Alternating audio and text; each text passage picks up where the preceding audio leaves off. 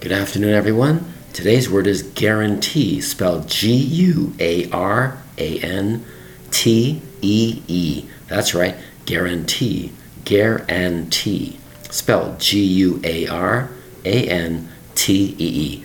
The word guarantee is a sort of promise that things will be correct. When somebody says to you, I guarantee this, I guarantee that, he or she is promising you something is going to happen. You might buy something in the store and it says 100% guarantee, which simply means you buy something.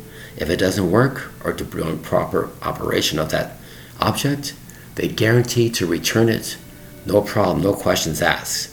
You bring that product back to where you bought it, they will guarantee you give you another one, or give you a fee refund of money, or a full refund in credit. The word is guarantee.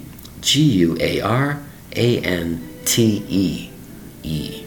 There's two E's after that T, that's right. Guarantee, spelled G U A R A N T E E.